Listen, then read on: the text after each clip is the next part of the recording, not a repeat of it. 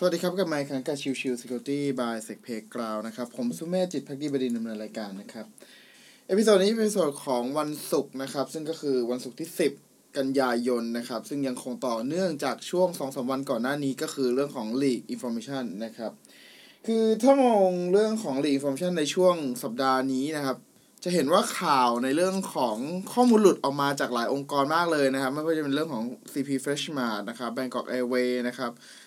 ช่วง 2 สัปดาห์ก่อนหน้านี้ก็จะเป็น g a b l e นะครับ ช่วงนี้ก็จะมีโรงพยาบาลเพชรบุรีใช่ไหมครับ แล้วก็มี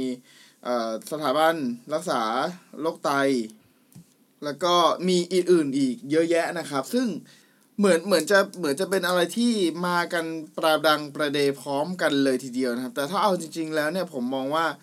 จริงๆ ไทยเองมีข้อมูลหลุดออกมาค่อนข้างจะบ่อยอยู่แล้วนะครับ แต่เพียงแต่ว่าเราอาจจะไม่ได้เป็นไม่เห็นข่าวแค่นั้นเองแต่จริง ๆ แล้ว ถ้าเราไปดูในเว็บไซต์ใต้ดินหลาย ๆ ที่จริง ๆ แล้วก็มีการขายข้อมูลของเว็บไซต์ประเทศไทย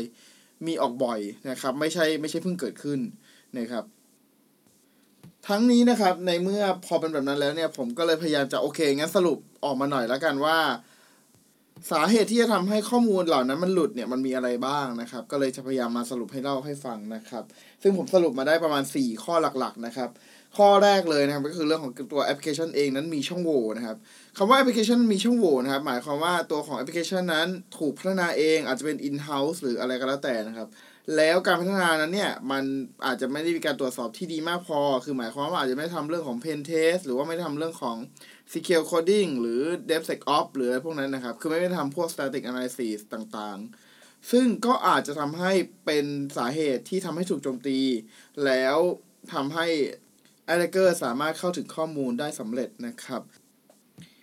ตัวต่อมานะครับจะเป็นเรื่องของ patch management นะครับ แน่นอนว่ามีการพูดถึงเยอะนะครับ เรื่องของการที่บอกว่าใช้ Open Source แล้วก็เลยถูกโจมตี แต่จริงๆแล้วเนี่ยผมมองว่าการใช้ Open Source หรือไม่ใช้ Open Source คือเป็นตัว Enterprise เองก็ตาม หรือเป็น Open Source เองก็ตามนะครับ ถ้าตราบใดก็แล้วแต่ที่คนนำไปใช้งาน ไม่มีการทำ maintenance ไม่มีการคอยตามต่อ ไม่มีการคอยแพทไม่มีการคอยตามข่าวในเรื่องของตัวช่องโหว่หรืออาจจะ ทำเรื่องของแพทเมนได้ไม่ดีนะครับ คือมีการวางแผนได้ไม่รัดกุมในการอัปเดต หรือว่ามีการใช้ priority ในการอัปเดตเนี่ยผิดพลาด ซึ่งก็อาจจะทำให้พวกช่องโหว่ที่มีอยู่ในตัวระบบเนี่ยสามารถถูกเข้าถึงได้และถูกโจมตีได้ในที่สุดนะครับ ซึ่งทั้งนี้เนี่ยอันนี้ก็ถือว่าเป็นส่วนสำคัญนะครับ ซึ่งในส่วนของข้อที่2เนี่ยไม่ว่าจะเป็นแอปพลิเคชันที่เป็น enterprise หรือแอปพลิเคชันที่เป็น open source ก็ตาม ก็เป็นมีปัญหาทั้งสิ้นนะครับ ไม่ใช่ไม่ใช่ว่าเป็นโอเ n นซอร์แล้วถึงจะมีช่องโหว่หรือว่าจะเป็นปัญหานะครับ มันเป็นปัญหาที่เรื่องของการเมนเทนแนนทั้งสิ้นเลยนะครับ ดังนั้นเนี่ยอันนี้ต้องไปดูให้ดีว่าจริง ๆ แล้วเนี่ยมีการจัดการเรื่องของแพ t เม a เมนที่ดีพอหรือเปล่าในองค์กรแต่ละองค์กรนะครับ หัวข้อถัดมานะครับจะเป็นเรื่องของ System Hardening แล้วก็ Security Misconfiguration นะครับ คือแน่นอนว่าผมเคยพูดถึงไปแล้วเรื่องของ Security hardening นะครับ ก็คือการเอ่อ configuration ระบบให้มีความปลอดภัยนะครับ เช่นการที่ติดตั้งแอปพลิเคชันไปแล้ว แล้วเปลี่ยนตัวของ default username ไปเป็นอย่างอื่น หรือว่าเลิกใช้งาน default username นั้นไปเลยอะไรเงี้ยนะครับ ซึ่งไอ้สิ่งหมดเลยนี้เป็นสิ่งที่สำคัญเช่นเดียวกันนะครับ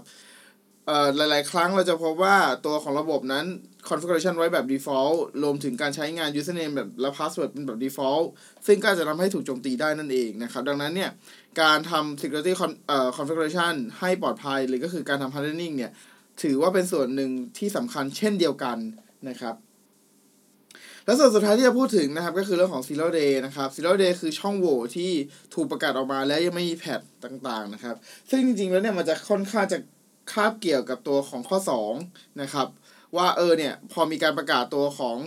ช่องโหว่ใหม่ ๆออกมานะครับเราก็ทำการแพทชิ่งใช่ไหมครับแต่ว่าบางครั้งเนี่ยมันมีการประกาศช่องโหว่มาแต่ยังไม่มีแพทนะครับซึ่งจริงๆแล้วเนี่ยเราก็ต้องทำเรื่องของ risk mitigation โดยใช้วิธีต่างๆ คือลดความเสี่ยงโดยใช้วิธีต่างๆนะครับ อย่างเช่นเอา web application firewall มากั้นหน้า แล้วก็คอยเขียน signature ใหม่เพื่อจะป้องกันการโจมตีที่อาจจะเกิดขึ้นได้กับตัวของระบบอย่างนี้เป็นต้น นะครับ สิ่งเหล่านี้เป็นสิ่งที่ใช้ในการช่วยรับมือเรื่องของ zero day ได้นะครับ ทั้งนี้นะครับเรื่องของการป้องกัน zero day จริงๆ มันก็จะมีหลากหลายเพิ่มเติม เช่น การงดการใช้โมดูลที่มีปัญหาชั่วคราว หรือลดความเสี่ยงโดยการพยายามสโคบให้ถูกเข้าถึงเหลือน้อยลง ไอ้พวกนี้เป็นสิ่งที่เราสามารถทำพยายามจะลดความเสี่ยงที่อาจจะเกิดขึ้นได้ทั้งสิ้นนะครับ ขึ้นอยู่กับว่าผู้ดูแลระบบ หรือว่าคนที่ดีไซน์เองต่างหากที่จะต้อง คอยนั่งคิดแล้วก็คอยออจัดการในเรื่องของการลดความเสี่ยงเหล่านี้นะครับ โอเคก็ episode นี้ประมาณนี้นะครับสำหรับการพยายามที่จะพูดถึงเรื่องของสาเหตุที่อาจจะทำให้เกิดการถูกโจมตีแล้วก็ข้อมูลรั่วไหลออกไปนะครับ โอเค episode นี้ฝากไว้เท่านี้นะครับ ขอบคุณทุกทุกท่านที่เข้ามาติดตามแล้วพบกันใหม่สำหรับวันนี้ลากันไปก่อนสวัสดีครับ